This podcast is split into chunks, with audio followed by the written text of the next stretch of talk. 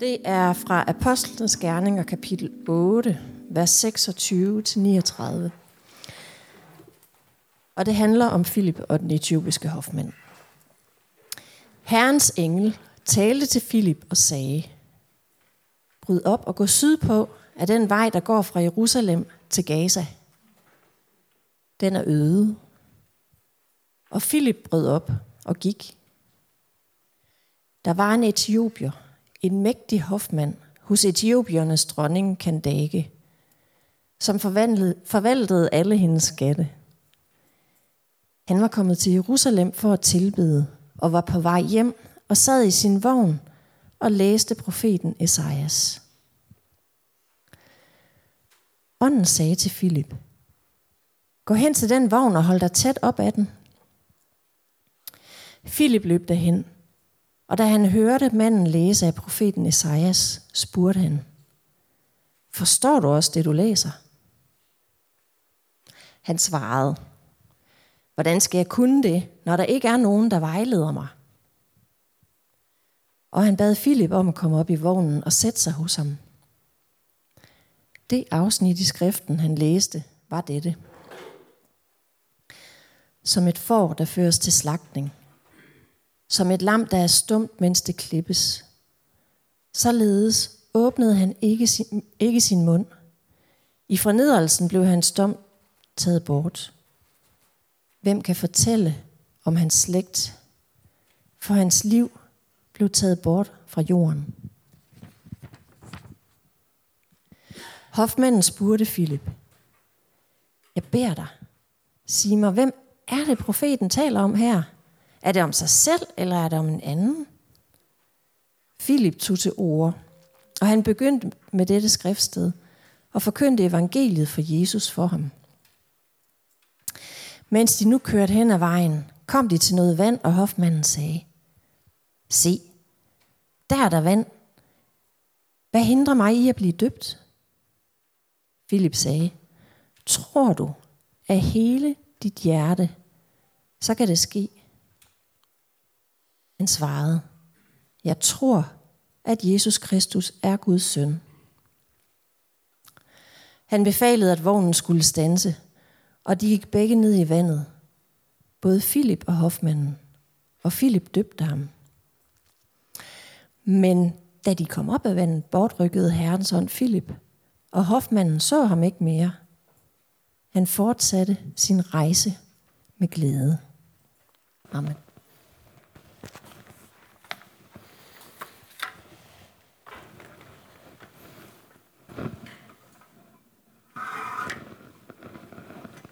Jeg starter lige prædiken i dag med en indrømmelse.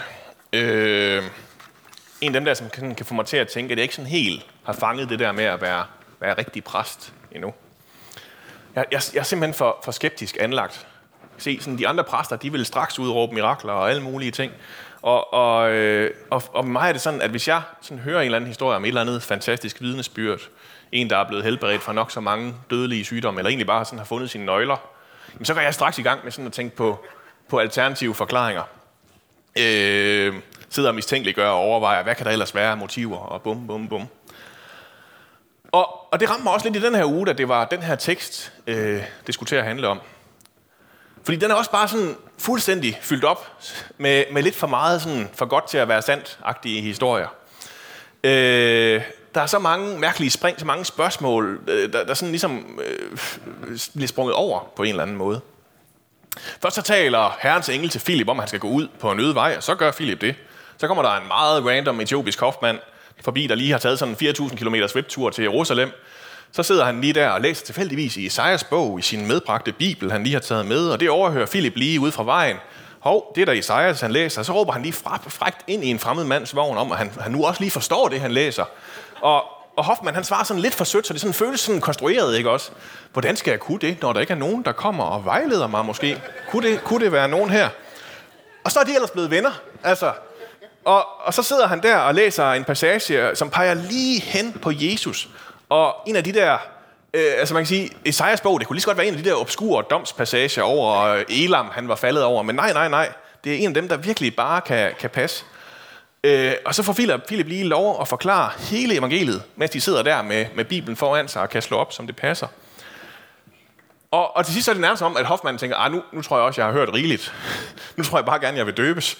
Og, og så er det ellers klaret, og så bliver Philip lige bortrykket til sidst, fordi det ikke var mærkeligt nok i forvejen, øh, imens Hoffmann han må køre hjem igen. Altså, det er sådan lidt som om, altså jeg kan ikke sådan lade være med at sammenligne det med, når man hører de der nyhedshistorier om en eller anden kendt, der er blevet kristen. Sådan Justin Bieber, der lige er blevet døbt i badekarret, øh, eller et eller andet. Og sådan, hvor jeg også bare sådan går i awa-mode, eller sådan med det samme. Jeg, jeg, ah, jeg tror, jeg tror, I har fanget noget forkert. Øh, måske er det bare mig, det er galt med.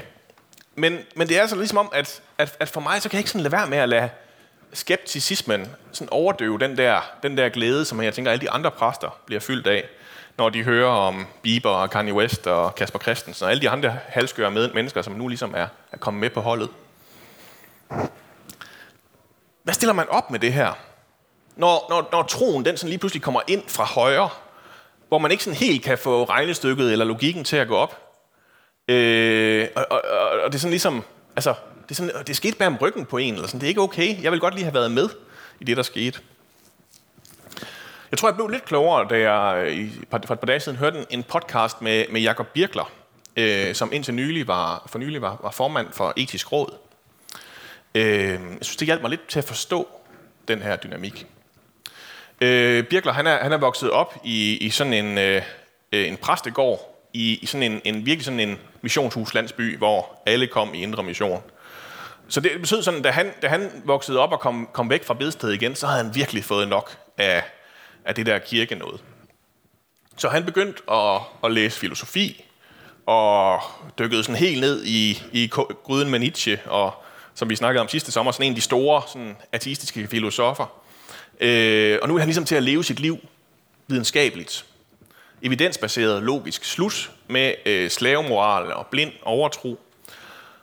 Øh, og, øh, og så var det sådan, nu, sådan skulle det være nu. Så går der lidt længere tid, og så bliver han sådan cirka samtidig øh, formand for etisk råd, eller kommer med i etisk råd i hvert fald, øh, og begynder så at, at forske i smerteoplevelser øh, hos døende på et hospice. Og, og da han står med de her døende, der er det som om, at, at, at teorierne ikke rigtig holder for ham længere. Han havde egentlig været stor tilhænger af, af aktiv dødshjælp, men da han så mødte folk, der rent faktisk lå for døden, så var det ligesom om, at, at, at, at de lå bare der og var taknemmelige for hver dag, de fik. De lå der øh, øh, og, og, og bare sådan kunne være i det, selvom man kunne se, hvor ondt det gjorde på dem. Der var også nogle af dem, der havde sådan en, en helt særlig, særlig kraft omkring sig. Det var dem, der, der troede, og det kunne, det kunne øh, Birkler simpelthen bare se. Det hjalp dem.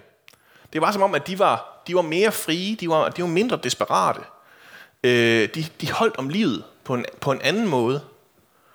Øh, Jakob Birkler, han havde også selv i den her tid børn, som, øh, som var, var dødssyge, øh, med skiftende, skiftende meldinger fra lægerne om, hvorvidt de ville klare den. Øh, så han, han gik også selv rundt med det her. Og til sidst, så fortæller han om, hvordan han var, han var nødt til at, at droppe de her tankesystemer, og så i stedet for give sig hen til troen. Så han, han bad en bøn til Gud, selvom han ikke rigtig helt vidste, om der var en Gud eller ej. Han blev ved med at sige, at jeg har jo ikke set ham vel. Altså, men, men han var nødt til at prøve at bede den her bøn. Øh, og, og det han siger, det han har erfaret, det som han blev ved med at sige begejstret mange gange i den her podcast, det er, at tanken fastholder, troen sætter fri. Og det tror jeg egentlig også, at jeg er nødt til selv lige at vende tilbage til en gang imellem. Ikke at, tanker tanker, fornuft eller logik er dårligt. Det, det, det kan bare ikke det hele.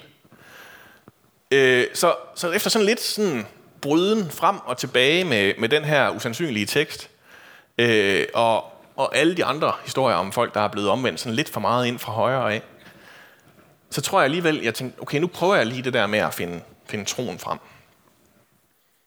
Øh, det er jo sådan med den her prædiken, at, øh, at vi, vi, vi, vi bygger lidt op omkring øh, det famøse science fiction værk Hitchhiker's Guide to the Galaxy. Og øh, der, der er ligesom en lille citat, der lige siger det her rigtig godt også. Øh, så den får vi lige med, bare lige som sådan en bonus. The idea was fantastically, wildly improbable. But like most fantastically, wildly improbable ideas, it was at least wor- as worthy of consideration as a more mundane one, to, to which the facts has been strenuously bent to fit. Altså, ideen var fantastisk, vild, skør, usandsynlig.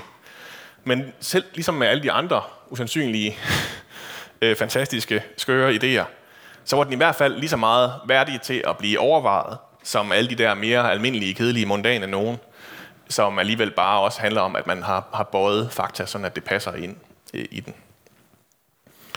Ja. Jeg ved ikke, om det er rigtigt, men jeg synes, jeg synes på mange måder, at dagens bibeltekst, den bevæger sig mellem de her to virkeligheder. Tanken, fornuften og så troen. Philip, den teleporterende evangelist, som lige får det hele til at gå lidt hurtigere, når han optræder i Bibelen, er på mange måder sådan en rigtig trosmand. Han går derhen, hvor Gud beder ham om at gå, ikke? også lige meget, hvor dumt det lyder, og han spørger frimodigt den fremmede mand inde i sin vogn, om han nu også, også forstår noget. Og så samtidig, så er der også plads til det andet, fordi så sætter han sig tålmodigt og udlægger teksten sammen med ham. Hele den store fortælling om, hvordan Jesus han passer ind. Hele den der del er sådan næsten sådan helt øh, C.S. Lewis i det i mit hoved. Uh, den her store øh, forfatter og litteraturprofessor hos, i Oxford, som, som kom ind i det her fællesskab sammen med, med J.R. Tolkien og, og de andre store øh, forfattere fra den her tid. Uh, og, og Lewis han havde egentlig sådan opgivet troen efter en tur i skyttegravene og så videre. Øh, men, men, men de her forfattere, de satte sig sammen med ham og, og pegede på ham, sammen med ham, hvordan at alle de store histor- fortællinger, vi har, alle vores store myter, alle de historier, vi sætter allermest pris på, de har den her Messias fortælling i sig. Hvor at det ultimative offer og genopstandelsen, den, den, den bare på en eller anden måde sniger sig ind og vækker så stor genklang i os alle sammen, at C.S. Lewis han til sidst konkluderede, at vi måske faktisk er skabt til at genkende den. Den resonerer så dybt i os, fordi vi allerede kan genkende, at det er sådan, det skulle være. Og så falder det alligevel tilbage på det med tro til sidst, selvom der er nok så mange kloge tanker og overvejelser. Jeg, jeg, som jeg sagde før, så kan jeg sådan næsten have Hoffmann mistænkt for at, at spørge om det der med, om han måtte blive døbt til sidst, fordi han sådan tænker, nu har jeg også hørt nok. Øh, jeg tror ikke, vi behøver Habakkuk's bog også. Jeg, jeg tror godt, jeg har forstået det sidste nu. Øh, du snakker om den der dåb før. Hvad, hvad, hvad, hvad hindrer mig i at blive døbt? Måske spørger han sådan, fordi han som ivrig bibellæser og nysgerrig gudfrygtig, der flytter lidt med, med jødedommen, godt ved, at han ikke rigtig er velkommen. Jeg tror egentlig, han forventer, at øh, Philip han svarer ham, ja, altså det, det vil jeg jo rigtig gerne døbe dig, men det kan desværre ikke lade sig gøre, fordi at du er den, du er. For det første, så er han jo udlænding. Det kan man sige, det kan man godt klare, men det, det vil betyde, at han altid vil være sådan en, en anden rangs jøde, ikke også? Øh, der er også et meget større problem. Det her ord, som øh, bliver oversat med Hoffmann, der står egentlig eunuk. Øh, det var sådan, det fungerede for dem, der var ministre i datidens konger og dronningers regeringer. Øh, på nogle måder, øh, lidt som i dag, men lidt mere bogstaveligt dengang, det kostede lige, at man blev kastreret. Øh, fordi hvis man var kastreret, så kunne man nogenlunde være sikker på, at, at det ikke gav mening, at man lavede et kup eller brugte sin magt til et eller andet andet, fordi det blev alligevel ret kortfristet, når man ikke kunne få børn. Øh, og så har han så siddet der, den her hofmand, den her Unuk, med sine mange bibelstudier, øh, som han nok, ligesom de fleste af os andre, har haft lidt svært ved at forstå det meste af tiden. Og så har han nok også på et eller andet tidspunkt kommet forbi 5. Mosebog, kapitel 23, vers 2. Det er sådan en af de der lidt obskure bibelvers, man håber, folk ikke selv opdager. Ingen, der har fået sine testikler knust eller sit lem skåret af, har adgang til Herrens forsamling. Det ved Philip også godt. Og hvis han har hørt efter i sin barndoms søndagsskole, så vil han vide, at han faktisk slet ikke burde kravle op i vognen til ham. Han burde ikke pleje omgang men uren. Og det har Hoffmann nok også undret sig lidt over, at han egentlig bare gjorde sådan helt problemfrit alligevel. At der på et eller andet tidspunkt, så har Philip lært af en eller anden, at der var en anden måde at være i det der på. Så barrieren den ligger altså ikke der. Det er ikke et problem, at han er udlænding, eller at han er kastreret. I stedet for, så spørger Philip ham, tror du af hele dit hjerte, så kan det ske. Hvis det var mig, der havde fået det spørgsmål, så ville jeg blive sådan lidt... Jo, altså sådan 60-70 procent måske. 80 på en god dag, 5 på en dårlig. Og så viser Hoffmann alligevel her, at han har forstået det langt bedre, end man overhovedet kunne håbe på. For han svarer ikke tilbage med det der regnestykke med en procentsats. Øh, forestiller sig, at han lige sådan skal være helt sikker på, at han har hele sit hjerte med og sætter lige stetoskopet på og prøver at vurdere, om der nu virkelig lige mener og føler det nok, om han har nogle skjulte motiver eller et eller andet. I stedet for, så svarer han på en, på en lidt anden måde. Jeg tror, at Jesus Kristus er Guds søn. Det er altså her, Hoffmann han placerer det hele. På at Jesus er Guds søn. På at det er ham, der tager imod ham. At det er ham, der kan frelse. Ikke hvor meget han lige mener eller føler det. Hold nu op, hvor har han fanget det, ham Hoffmann. Langt hurtigere, langt bedre, end jeg kunne have tænkt mig. Han, får, han har de her få timer til at have få lært at tænke helt anderledes om, hvem der er velkommen hos Gud, end alt andet, han er vokset op med. Lige pludselig så ved han, at det ikke er hans status i samfundet, der betyder noget. Selvom han er rig og mægtig og kan tage på ferie i Jerusalem med egen kusk, når det lige passer ham. At det ikke er hans race, der betyder noget. Fordi dengang der gik de også rundt og var racistiske alle sammen. Med hver deres små etnocentriske religioner, som mest handlede om at give gode grunde til, hvorfor man skulle slå de andre ihjel. Det er heller ikke hans køn eller mangel på samme, der betyder noget. Det, med alle de døre, han ellers var vant til, der blev lukket for ham. Fordi alle de rum, de templer, han ikke måtte komme ind i, fordi han manglede noget mellem benene. Det er heller ikke hans intellekt, der betyder noget, selvom der sikkert var nok af det. Så er det alligevel ganske umuligt at forstå det her, den her Bibel alene. Nogensinde blive helt færdig har luret alle de her sammenhænge i universet. Han kunne ikke selv. Han var nødt til at have hjælp. Og der var heller ikke nogen paratvidensquiz til sidst, da han blev født, øh, da han skulle døbes. Det er heller ikke nogen stor åndelig oplevelse, eller en eller anden mægtig, varm følelse, der skal til i ham først. Modsat Saulus, som vi hørte om sidste søndag, så er der ikke noget stort lys, han bliver blind af, eller et eller andet. Han synes bare, at det lyder simpelthen så spændende, så fascinerende det her, så rigtigt med ham Jesus, og det, der bliver fortalt om ham nogle få minutter tidligere. Der er slet ikke tid til en eller anden dyb grænsning af hans motiver og hans humør. Ikke engang, da Philip han spørger ham, om han nu også tror af hele sit hjerte. I stedet for, så svarer han, at han tror, at Jesus er Guds søn. Det er der, meningen ligger. At det er ham, der får det til at give mening. At det her, det er Jesus, der kommer og gør det her. Det er Jesus, der viser ham, hvem Gud er. Jeg er simpelthen nødt til lige at, at hive Luther op af lommen nu her. Øh, fordi det her med at sige, forklare, hvad det vil sige at tro på Jesus, hvad det er for noget, at det alene er troen, der dur. Det er der ikke nogen, der kan sige mere præcist end ham. I øh, de såkaldte smalkaldiske artikler, som øh, han skriver på et tidspunkt for at prøve at forklare paven endnu en gang, hvad det er, det går ud på, så siger han sådan her. Alle til håbe er jo syndere og bliver retfærdige uforskyldt af hans nåde ved forløsningen i Jesus Kristus, ved hans blod, etc.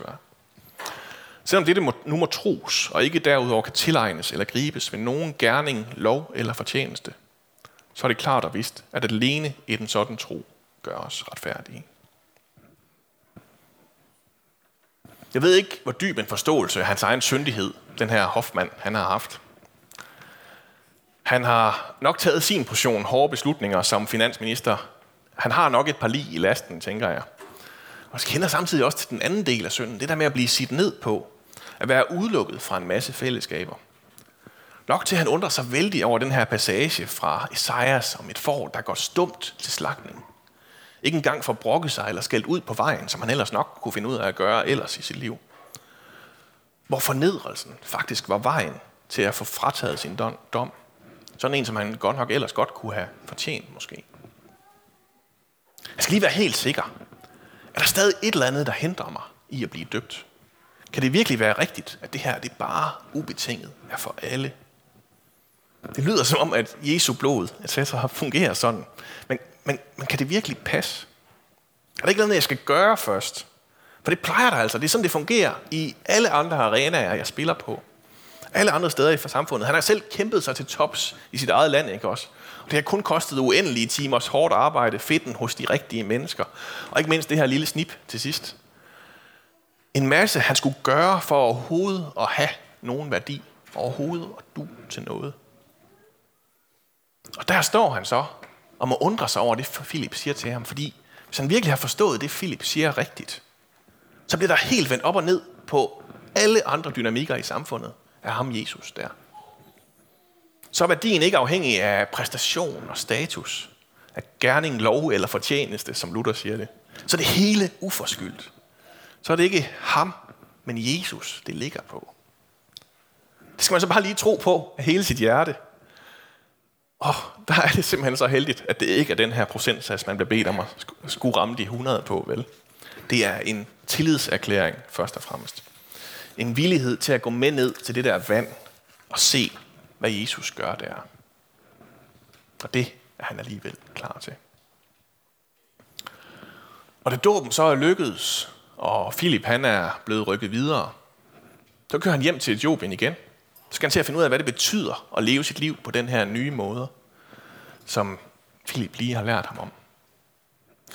Selvom han kun har haft de her få timers undervisning, så har han sandsynligvis fundet ret godt ud af det. Der er i hvert fald stadig en etiopisk kirke i dag, som skriver sin historie helt tilbage til ham her, Hoffmannen. Og som det jo også går fremragende for i dag. Den største lutherske nationale kirke, den er i Etiopien. Ikke fordi jeg siger, at han blev lutheraner den dag. Øhm, nå, øhm, jeg tager lige et Hitchhiker's Guide citat mere og slutter af på. Øhm, på et tidspunkt så siger øh, han også sådan her. What is the point? We assume that every time we do anything, we know what the consequences will be. I.e. more or less what we intend them to be. This is, this is not only always correct, not only not, this is not only not always correct, it is wildly, crazily, stupidly, cross-eyed, blitteringly, insectly wrong. Hvad er pointen? Vi tror, at hver gang vi gør noget, så ved, kender vi konsekvenserne, så ved vi, hvad de bliver af det, vi gør. Altså cirka sådan, hvad vi havde tænkt, det skulle være, ikke også? Det er ikke bare ikke korrekt. Det er vildt, skørt, dumt, skilløjet, øh, insektlig, et eller andet ord, han selv har konstrueret, fuldstændig forkert. Jeg tror, at Adams han har ret. Det er et ret vigtigt aspekt af at træde ud i noget nyt at vi simpelthen ikke kender konsekvenserne af det. Vi har ikke bare leget årsag og virkning med hele vores liv. Det er ikke bare tro, at nu ved vi, hvad det betyder. Hoffmann han siger ja til at tro. Det betyder, at han lægger sit liv over til Gud. At det er den frisættelse, han vælger. Fra alt det, der har bundet ham før. Om det så var alt for mange tanker om alt for mange ting, eller social status, eller en bestemt forestilling om, hvordan det hele burde være, hvordan hans liv burde være, så er det som om, at der lige pludselig er kommet noget, som er vigtigere lige nu. Og det er, at Jesus Kristus er Guds søn. Det er han villig til at lægge det hele på, uden at kende konsekvenserne. Lad os bede sammen. Far, jeg er fyldt af skepticisme og har svært ved at tro på lidt for fantastiske beretninger, og det er jeg sikkert ikke den eneste, der har. Øhm, må du øh, give os troens øjne, så vi kan blive sat fri fra at tro, at vi skal kunne løse det hele med vores tanker. Far, tak fordi, at du vender op og ned på, hvordan samfundet fungerer, hvordan religion fungerer at der hvor at vi tror, at det handler om, at det kun er for de rigtige, eller dem, der har forstået det hele, eller dem, der lever op til alle kravene, eller gjort nok for det, at der kommer du alligevel i stedet for med din søn, Jesus, der er din søn, møder os, tager imod os. Så der ikke er noget, der hindrer os i at tage imod, i at blive døbt. Far, øh, det beder jeg bare om, at du må, må give os, der sidder herinde nu, og lige kunne, kunne gribe om, kunne ture og gå ind i, uden at, at give slip på at kende de præcise konsekvenser af det. Men øh, må du bare fylde os med det, som du giver. Amen.